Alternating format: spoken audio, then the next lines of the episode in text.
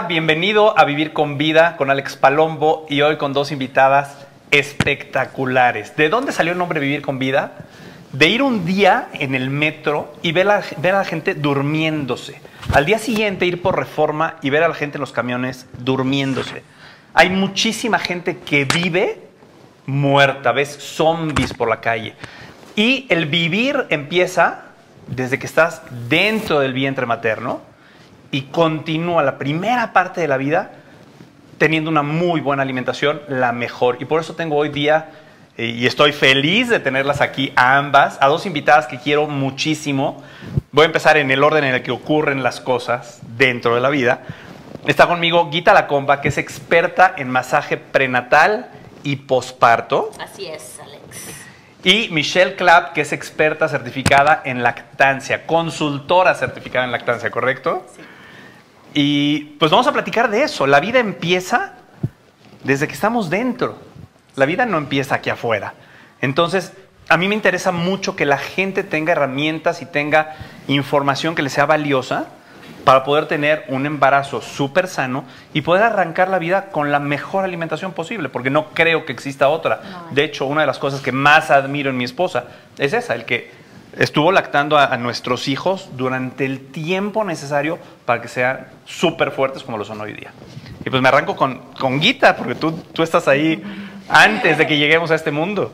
Sí, bueno, justamente para mí es, es muy bonito trabajar con las mamás embarazadas. Ayer o antier estaba platicando con una mamá y, y, les ella ya tuvo su bebé, estaba dándole masaje posparto, un cierre de cadera, etcétera, que ya te contaré al ratito. Y estábamos hablando de cómo durante el embarazo es increíble, porque ya sea que creas en Dios, en el universo, en la naturaleza, lo que tú creas, justo es el momento en el que este ser supremo creador está utilizándote a ti como vasija para su creación y está siendo co-creador, co-creadora con él de una nueva vida. Entonces, es espectacular el embarazo, o sea, es, es mágico. O sea, de verdad, o sea, piénsalo. Y si estás embarazada o conoces a alguien, o sea, ves esa pancita y dices, adentro se está creando alguien como tú, un ser humano perfecto increíble, ¿no? Es, es, una cosa espectacular. Entonces, esto de trabajar con las embarazadas para mí es, híjoles, es un regalo de Dios. La verdad es que es una maravilla. Y, y pues estoy ahí, ¿no? Como, como, tratando de colarme en, ese, en esa chamba de creación y de, ¿no? Es, como es un momento mágico, ¿no? así, ¿no? Yo también quiero.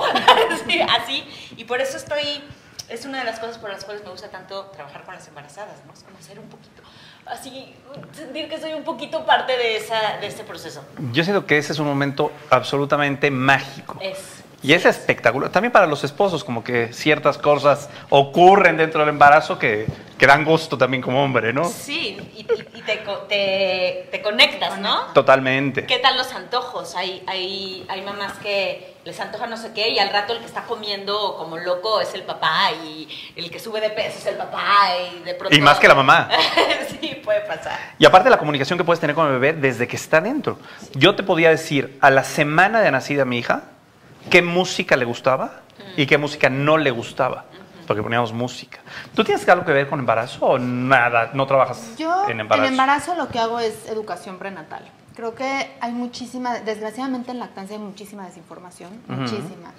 Y lo mejor que pueden hacer las mamás, o sea, obviamente pues nos preparamos durante el embarazo, cuidarnos nuestra alimentación cuando estamos embarazadas. Que eso es vital. Vital, pero en el tratar de tener una alimentación sana, tratar de utilizar, de tomar alimentos si se puede orgánicos, o sea, comer sabiendo que estamos, que estamos este, teniendo un bebé dentro de nosotros, ¿no? Pero lo más importante en cuanto a prepararse para lactancia después es tomar un curso prenatal. Prepararse, un curso prenatal de lactancia ir preparadas. O sea, no tiene que ver con el psicoprofiláctico y todo ese rollo, es aparte. Hay que tomar uno bueno. Hay que tomar un buen curso. Yo tomaría un buen curso de lactancia, que lo esté dando alguien que sabes que sabe perfectamente lo que está hablando, porque desgraciadamente hay muchísima desinformación en lactancia. Entonces, de mm, repente llegan las mamás al hospital. A mí me pasó, no, no, les voy a contar toda mi historia ahorita de cómo llegué a la lactancia. Cuéntanos, pero... cuéntanos. bueno, les cuento. Eh, yo tuve mi primera hija hace 14 años Y cuando mi hija nace, yo dije, ah, pues esto de la lactancia es bien fácil. Entonces me fui a tomar mi curso prenatal, eh, me preparé para el parto, preparé toda esa parte y la lactancia dije, pues es natural, va a pasar, ¿no? Y pues, oh sorpresa, fue un fracaso total. Y entonces lo intenté, me pasaron todas las historias de terror que se han escuchado de lactancia, me pasaron a mí. Eh, y llegó un momento después de cuatro meses llorando que dije, yo no quiero volver a saber de lactancia en mi vida, nunca más. Cerré Wow. el libro de la lactancia y dije, no voy a saber más de eso. Pero no sabías que alguien más lo iba a abrir por ti. Y les voy a decir quién lo abrió, porque aparte la historia es bien bonita. Cuatro años después me embarazo de mi segundo hijo. Después Pero de- espérame, ¿qué pasó con tu primera hija? Entonces mi primera hija... Cuatro meses y ya no cuatro pudiste dar. meses y, con, y yo tenía un vínculo bien grande con la lactancia desde ese entonces, pero no estaba guiada, no sabía lo que estaba haciendo, eh, me decían pégate al bebé, una enfermera en el hospital me vio y me dijo, no, pues tus pezones no van a funcionar, no vas a poder dar leche, cosas así que siguen pasando, desgraciadamente lo sigo escuchando en los hospitales todo el tiempo. Y entonces entre la mala información, el ser mi primer bebé, no saber lo que estaba haciendo, fracasó. A los cuatro meses dije, fórmula, ¿no? Y terminé dándole fórmula a mi hija. Yo llorando, en depresión. Bueno, fue muy difícil porque no encontré la ayuda. Era hace 14 años, no había Facebook, que ahora pones consultora de lactancia y salimos mucho. Ya aparece Michelle. Así.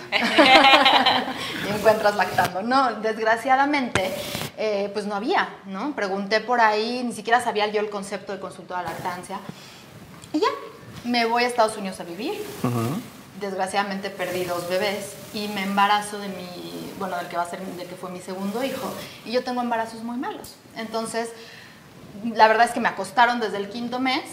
Nunca me paré en el hospital. Yo no sabía que yo iba a tener a mi bebé en un hospital supernatural. ¡Wow! Y entonces llego al parto, nace un bebé de un kilo 800 y entonces yo esperaba lo que había vivido, chiquito, de 35 semanas. Y yo esperaba lo que había vivido antes, que era que se lo iban a llevar y lo iban a alimentar y, esto, y iba a pasar eso. Y entonces sacan a mi bebé, que se los recomiendo muchísimo, si pueden pedirlo en su hospital, y me lo ponen piel con piel. Poner al bebé piel con piel quiere decir que el bebé sale, lo ponen, te ponen una cobijita encima y, y ahí se queda el bebé. Es, es el, me- es el- es- ahí inicia, se despierta el instinto de la mamá, se despierta el instinto del bebé, empiezas un vínculo maravilloso. Y entonces yo veo a mi bebé, el cual llevaba esperando por tanto tiempo y que en muchos momentos pensé que no se iba a lograr. Y este bebé de un kilo 800, 35 semanas, se empuja y se pega a Y mi se pezón. pesca. ¡Qué Entonces belleza! yo, en shock total, porque en primeras nunca me imaginé que me lo pusiera, él decidió, él decidió mi carrera. Y entonces volteo y le digo a la chava que estaba junto a mí, que era IBCLC, que es lo que ahora soy yo, que es International Board Certified Lactation Consultant, y le digo, no, yo no voy a lactar. Denle de comer porque yo no, yo no lo voy a lactar. Por "Pues, la experiencia previa que por la experiencia previa que tenía. Tenía muchísimo miedo, aparte era un bebé prematuro, era un bebé chiquito, o sea, estaba asustada, ¿no? Claro. Y entonces me dice, pues a lo mejor y tú no quieres, pero, Pero Sí. él sí. y ahí cambió mi vida. Descubrí un mundo de lactancia que no sabía que que existía. Descubrí que como mujeres podemos apoyarnos, que podemos empoderarnos, que la información cambia todo. El saber lo que estoy haciendo, el saber qué sí, qué no, qué información me den vale la pena y cuál no. Entonces, ¿Y fue una lactancia fácil entonces con tu segundo bebé? fue mi, mi segundo bebé un bebé prematuro y bueno, ahora tengo una especial, me estoy especializando un poquito en bebés prematuros y ahora sé que los bebés prematuros tienen un- algunos, eh, tardan un poquito en madurar la succión. Pues fue una lactancia difícil. Seis meses y me embarazo de mi tercera hija. Y entonces me, me tuvieron que detener lactancia porque tengo embarazos muy malos. Sí se puede continuar lactancia cuando estás embarazada, quiero aclarar eso, 100% se puede, pero en mi caso no se podía. Y a mi tercera hija le di dos años y medio. ¡Wow! Y fue la experiencia más maravillosa que existe en este mundo. Y Ya con información. Ya con información. Entonces cuento la historia porque la única diferencia entre mi bebé 1 y mi bebé 3, que lacté tres meses y lacté dos años y medio, fue información y apoyo.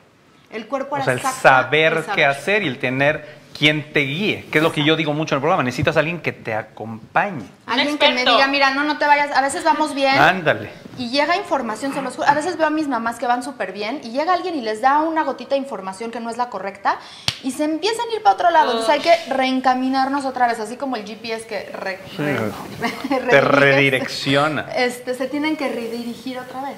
Entonces, este, creo que el saber lo que estoy haciendo es el, el consejo más grande que les puedo dar. Infórmense todo lo que puedan de lugares donde reciban información buena, ¿no? Información verdadera. Exactamente, porque Y desgraciadamente... de gente experta. Y de expertos. Porque a veces, Correcto. y expertos en el tema, porque a veces llegan al hospital y puede ser que una enfermera, como me pasó a mí, ¿no? Me dijo, no, tú nunca vas a poder lactar. Y ella no Sí, tenía porque idea de lo porque que tú hablando. decidiste, ¿no? Eso no funciona. ¿Tú lactaste a tu baby? Yo lacté a mi bebé, a mí también, hace 18 años, no lo lacté mucho tiempo, eh, también no tenía la información. Eh, a mí, mi hijo me empujó. Un día me empujó y yo lloré, no sabes cómo lloré. Y desgraciadamente, por ejemplo, ese es mal. Los bebitos, ¿sabes? Cuando están chiquitos, se mueven, y es, es un movimiento, pero es involuntario. No necesariamente tu bebé te quiso Claro. decir, ya no, pero no tenías la información para decir, no a ver, no, no está pasando ¿Y nada. tú lo tomaste como ya no? Claro, porque no volvió, o sea, yo lo ¿Cuánto quería tiempo fue? poner-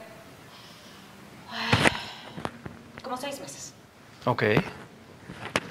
Yo les voy a Después, decir lo que algo. yo hice, no sé si, o sea, en ese momento era como, como que mi instinto era, ¿qué voy a hacer? ¿no? Ujú. Y entonces yo lo que hice fue, bueno, ya no me lo podía pegar y, y no, y entonces empecé a luchar, me empecé a frustrar mucho y dije, no, entonces me empecé a sacar yo leche con los tiraleches y a dar- y a darle mi leche Pegada a botella. mí, pero con la mamila porque no quería, ¿no? Entonces era como lo más parecido a lo que a lo que podía yo Oye, hacer. qué difícil, porque aparte entran sentimientos ahí, ¿no? Muy cañón. No, no sabes cómo Claro, la, la lactancia juega un, un papel muy emocional en las mamás. Sí. Y ahora la fortuna que tenemos es que sí hay muchas consultoras de lactancia que ayudamos, ¿no? Entonces, obviamente a ti alguien te tuvo que haber agarrado y redirigirte.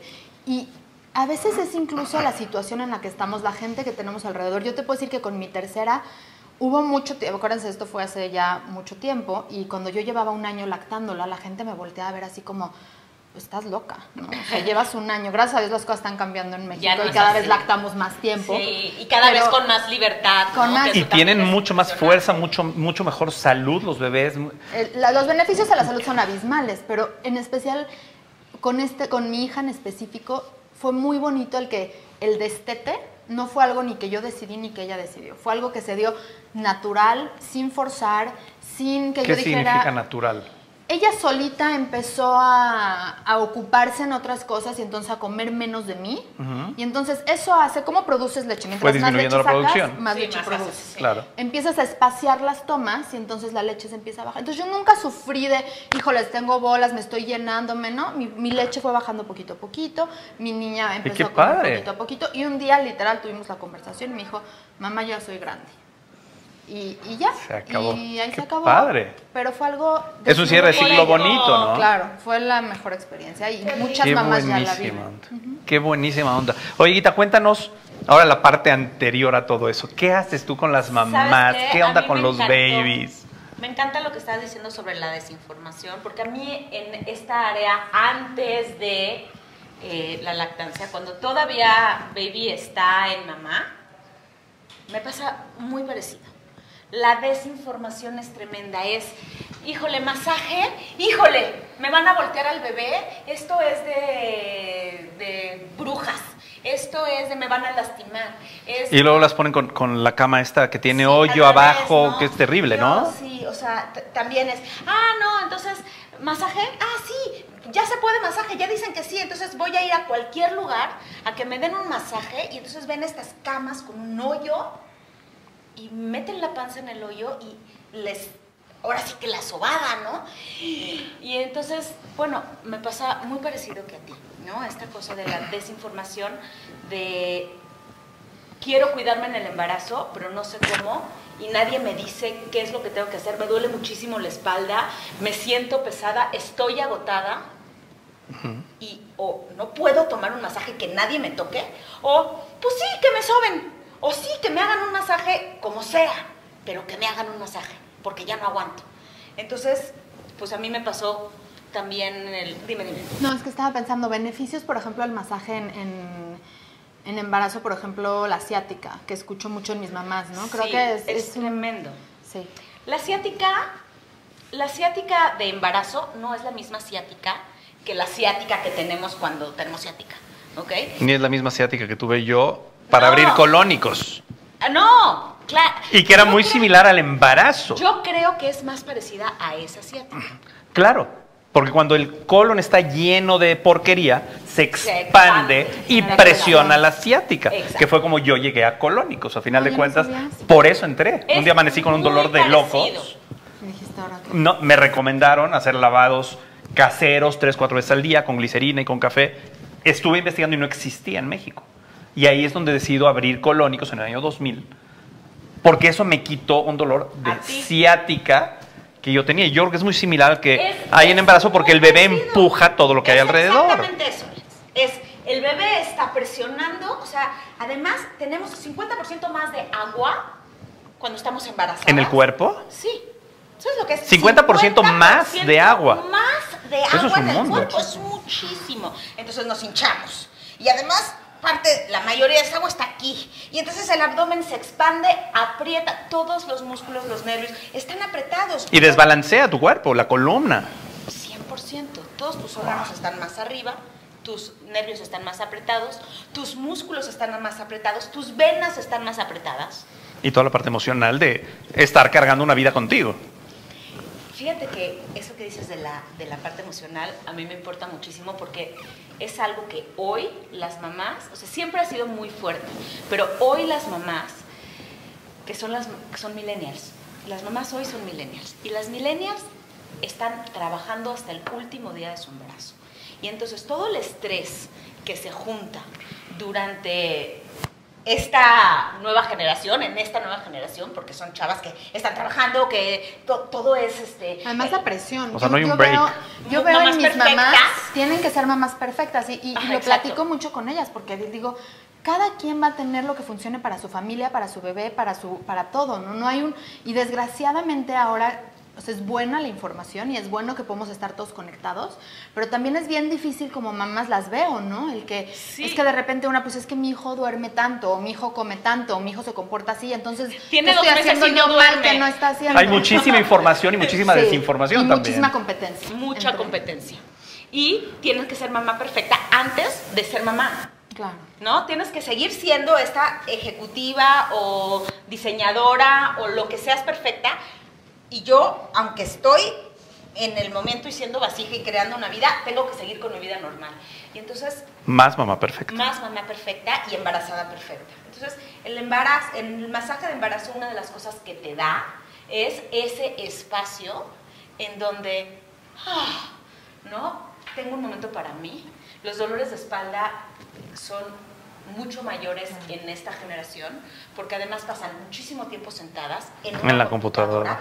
con la espalda así. Entonces, toda la parte, toda la musculatura de arriba está súper tensa, toda la espalda está muy, muy tensa. ¿Y qué pasa cuando estamos quietas todo el día sentadas en una silla? Nos inflamamos como globos. Entonces, hoy por hoy, yo recomendaría a todas las mamás que son ejecutivas, que son Millennials. Sí, que son millennials, todas las millennials. Que se informen, que realmente se informen. Claro que se puede dar un masaje. En realidad el masaje, esto lo digo y hagan de cuenta que no lo dije, se puede dar desde el día uno. ¿Por qué decimos siempre a partir del segundo trimestre? O sea, yo, primero Dios, cuando tenga una nuera que esté embarazada, el día que me diga que está embarazada, la voy a subir en la mesa de masaje, la Vámonos. voy a masajear. ¿Por qué? Los doctores y la Eso es una, de la eso es una suegra, ¿eh? Ah, o sea, claro, me vale gorro lo que ella piensa, yo la Yo voy a la voy a masajear. Quiera o no. Va a ser una buena suegra. Quiero, quiero un nieto sano. No, la verdad es que te puedes masajear y puedes evitar muchísimo estrés, puedes evitar muchísima hinchazón, puedes evitar, puedes em, ser parte y ayudarte a tener una buena postura desde el día uno. Desde el principio, los doctores nos dicen que nos esperemos hasta el segundo trimestre, porque el primer trimestre del embarazo puede ser un trimestre muy difícil. Y no queremos que, se, que si sucede algo, no sepamos por qué fue. Es un proteccionismo, Es yo creo, ¿no? proteccionismo, exactamente. Se O sea, puede, el yo estar digo- protegido. Si ocurrió algo, Claro. yo te dije que no. Exacto, yo te dije que no. Y muy importante, dejarse masajear no por cualquier persona. O sea, de verdad, Sí y es un masaje de embarazo es, es- es diferente a un masaje común. 100% diferente. Hay zonas del cuerpo que no se tocan o que si se tocan, se tocan de una manera diferente. Hay pases especiales. Un pase es la manera en la que movemos las manos para tocar un cuerpo.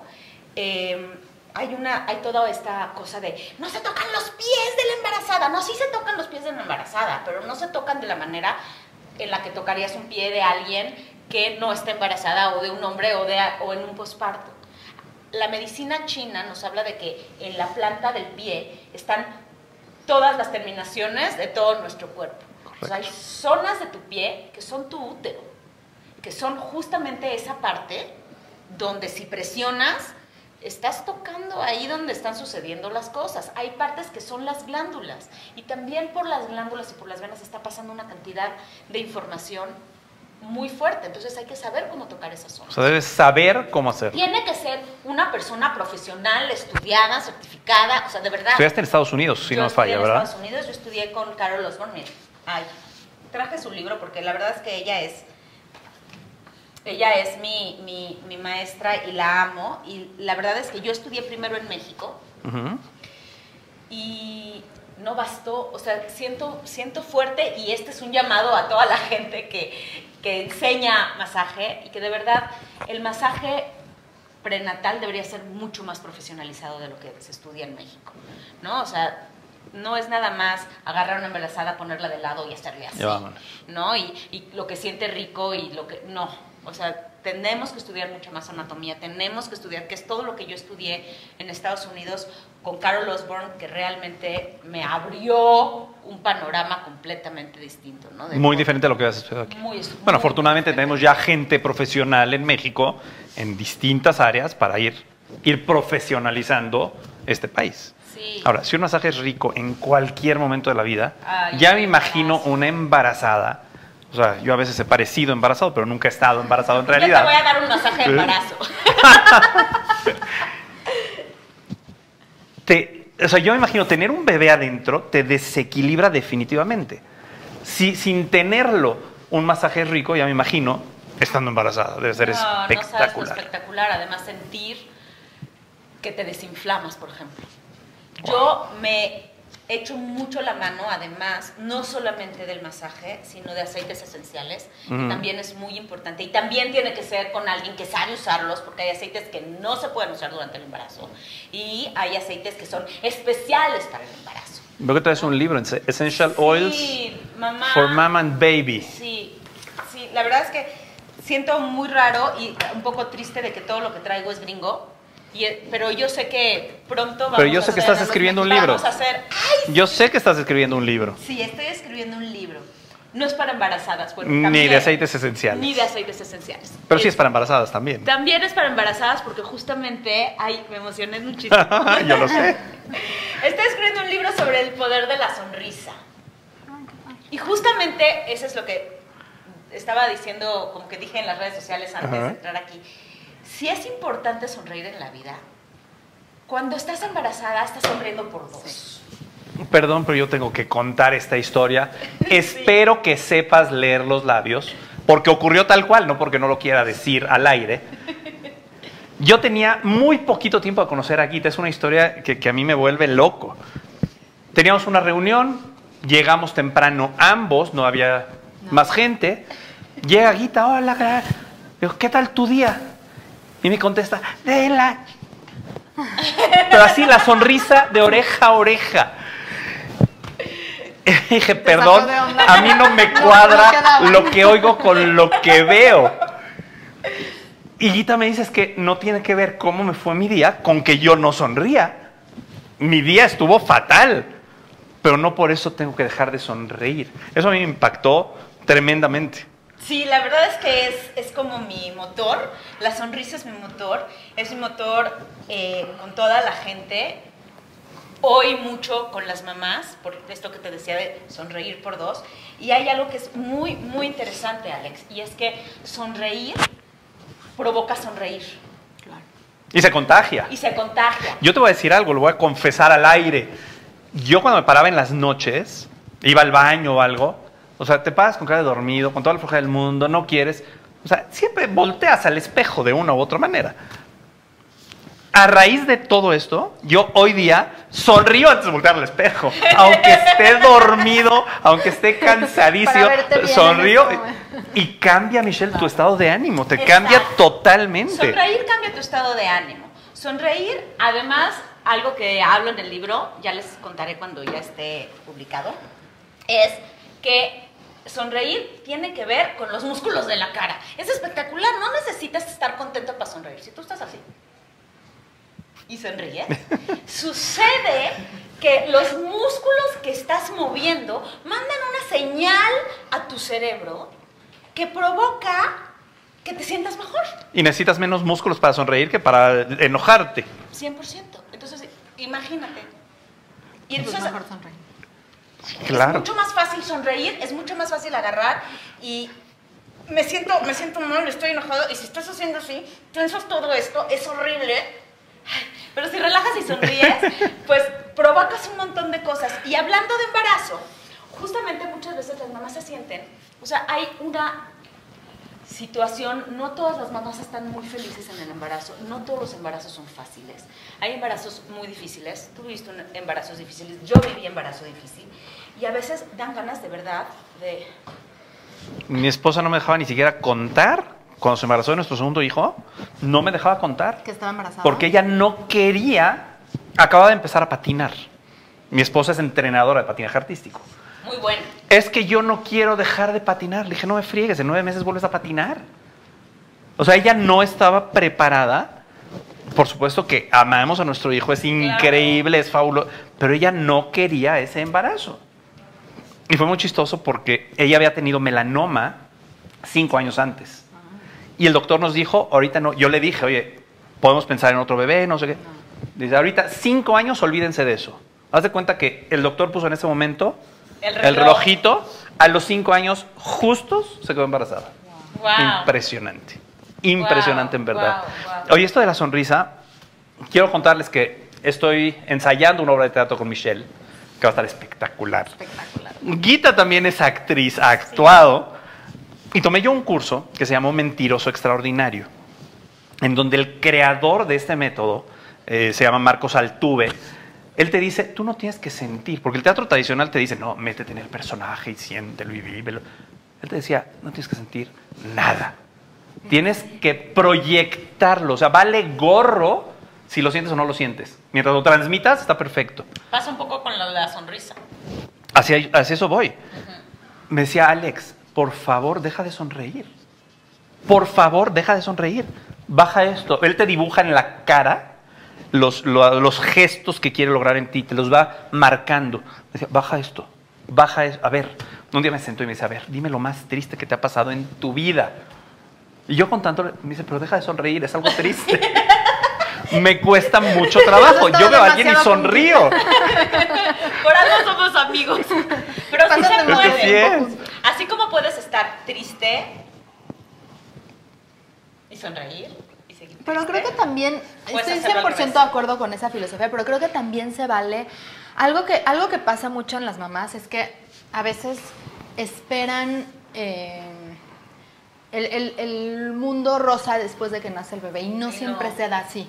Y se vale decir, estoy triste, y se vale 100%. decir, a lo mejor y no me... Algo que me dicen mucho las mamás, y así como en secreto conmigo, es, es que nació y, y no estoy enamorada. O sea, no necesariamente el bebé nació y yo ahorita ya lo amo, porque pues es alguien que no conozco y tengo que conocer. O sea, hay las dos reacciones. Hay las mamás que dicen, amo a este bebé con todo mi ser desde que nació. Y hay a las que dicen, necesito enamorarme. Y las dos opciones se valen. Y es válido. Entonces, y es válido. Es lo y que es la mamá válido está de repente sintiendo. decir, estoy cansada y estoy triste y creo que lo, de, o sea, lo que les dice Guita está padre porque es, pues voy a echarle todas las ganas, ¿no? Y voy a sonreír. Pero sí se vale también en algún momento decir, hoy estoy cansada y hoy, hoy estoy necesito un break. Y es válido. Claro, y hoy necesito que alguien me, me ayude un poquito porque necesito relajarme, lo que sea, ¿no? Pero se vale también como mamás aceptar nuestras 100%. emociones, ¿no? Es que aparte es una chamba de todo el tiempo, ¿no? O sea, eres mamá y te vuelves mamá. Claro. Es un género. Y es ¿no? muy diferente a ser, a ser papá, no tiene nada que ver. Yo tuve, tuve una paciente muy, interes- muy interesante porque vino a consulta de lactancia, la verdad es que la lactancia va súper bien. em, 19 años embarazó sin querer. Entra, o sea, estaba casada, pero no esperaba embarazarse tan rápido. Entra a mi consulta, se sienta, empezamos a platicar y me da al bebé. Se sienta y me dice, es que yo no sabía que era una responsabilidad para toda la vida. O, o- o algo así como me acabo es de dar cuenta que es, es una responsabilidad para toda la vida. Y sí, o sea, tengo 19 años y de repente esta persona pues ya, ya depende de mí, ¿no? Y, y- Wow. y son un buen de emociones, ¿no? Y entonces ya tuvimos que platicar pues de toda la parte de sí, ¿no? Y, y hay que verle pues lo padre de todo lo que le puedes transmitir a este bebé. Digo, yo obviamente lo platiqué con ella por parte de la lactancia. Pero, pero sí, vivimos muchas emociones como mamás que, que hay que entenderlas, aceptarlas y trabajarlas, ¿no? Por supuesto. Oye, la estoy pasando increíble, pero tenemos que ir cerrando. Por cierto, ¿vieron nuestro cuarto de bebés? Qué increíble Ay, está. sí. Está padrísimo. Está increíble, ¿no? Me Especial para este programa. Para que fuera neutro. es neutro. sí. Claro, es para mamis y para... Yo, yo vine de niña y no de niño porque el azul pues, no me dejan por Porque el si green no screen. estar en el Sería, sería el hombre invisible. Yo estoy feliz y la estoy pasando increíble. Me gustaría recordarle a la gente, Michelle habló de comer orgánico de ser posible. Uno de nuestros patrocinadores es hellogreen.mx, en donde puedes comprar todos los productos orgánicos, desde frescos, lechugas, eh, frutas, verduras, etcétera, hasta algunos otros productos orgánicos Y o no naturales. procesados, ¿no? O sea, como No no, no procesados. necesariamente tiene que ser todo, todo orgánico, pero que traten de no comer procesados. eh, O sea, comer azúcares, mejor por comer ti y por el bebé. Ya tienes una 100%. responsabilidad adicional. Y nuestro otro patrocinador es colónicos.com, que no lo puedes hacer en embarazo, pero sí Pero como sí. preparación al embarazo y en el posparto después de yo lo 40 recomiendo- días, sí, yo lo recomiendo si es que no fue muchísimo. cesárea. Si fue cesárea, necesitan esperar eh, eh, perdón, seis meses para poderse hacer colónicos. Pero como preparación para el embarazo, que fue algo de lo primero que yo vi cuando abrimos en el año 2000, vino una chava que le pregunté, bueno, ¿por qué vienes? Ah, es que me estoy preparando para embarazarme en el verano, era a principios de año. Y me encantó. Y es una chava que a mí me dejó impactado porque era súper delgada, súper delgada, y la cantidad de materia que salió de ella, yo decía, Dios mío, o sea, le estoy limpiando el cerebro. salía y salía y salía. Y el embarazo es mucho más fácil cuando quitas porquerías de tu cuerpo. Sí. Bueno, tenemos que ir cerrando. Me gustaría un mensaje final de Guita, un mensaje final de Michelle. Eh, platíquenme sus redes sociales, dónde las encuentra la gente, qué onda. Eh, bueno, en Facebook en Embarazul y Instagram es eh, Embarazul también, pero con doble L. Ahí pueden encontrar y también tengo una web webpage, un sitio que es www.embarazul.com. ¿Te gustó el cuarto amarillo? ¿Por qué embarazul? ¿Por qué azul? Sonaba ¿Qué te embarazo. importa? No, eso me gustó y ya. ¿Sabes qué? No, no, sí, hay como una historia. Era, yo cuando estaba embarazada decía que estaba en Barazul. Hay gente de que dice, estoy en Barcelona. Ajá. Hay gente que era como, entonces a mí eso de en Barcelona, como vivía en Barcelona, no me cuadraba. Entonces decía, estoy en Barazul, yo estoy en Barazul, tú estás en Barazul. Y, Y ya se quedó en Se embarazul. quedó en Barazul. Está padre. Muy bien, pues ahí pueden encontrar a Guita, experta en masaje prenatal y posparto. Sí. Aparte de unos masajes espectaculares. No se la pierdan. Estén embarazadas o no. Solo atienden mujeres, ojo. Michelle. Y yo estoy en Instagram como Lactando Michelle Clap, en Facebook como Lactando. eh, Clap con K de kilo, L-A-W-P de Pedro. Ok. Eh, damos clases, bueno, doy cursos prenatales de lactancia, doy cursos para regresar a trabajar y seguir lactando. Eh, obviamente consultas privadas, consultas en línea. Eh, estoy en diferentes partes de la ciudad. Tenemos grupos de apoyo. Si buscan en el Instagram, los grupos de apoyo son una herramienta increíble. Eh, se los recomiendo muchísimo. Vienen las mamás con sus bebés, nos sentamos en grupo y platicamos de temas de lactancia. Y está padrísimo porque aprendes de las demás, no nada más es. Tú, la mamá conmigo, sino es la mamá conmigo y otras 15 o 20 mamás. Entonces aprendemos todas de todas y nos apoyamos mucho, que creo que como mujeres es algo que tenemos que hacer mucho. Y, este, y ponemos muchos tips ahí, información de lactancia actualizada, este, real, eh, que sabemos que es cierta y que les va a ayudar y que les va a dar como, como pues, un empujoncito en la dirección adecuada. Padrísimo. Que no se olvide contactarte con Claudia Carrillo, es una amiga mía, que se está encargando de poner, creo que le llama lactarios, Ajá. en los centros comerciales. Ay, qué maravilla. Ah, Está espectacular. Claudia es súper... Tú conoces a Claudia.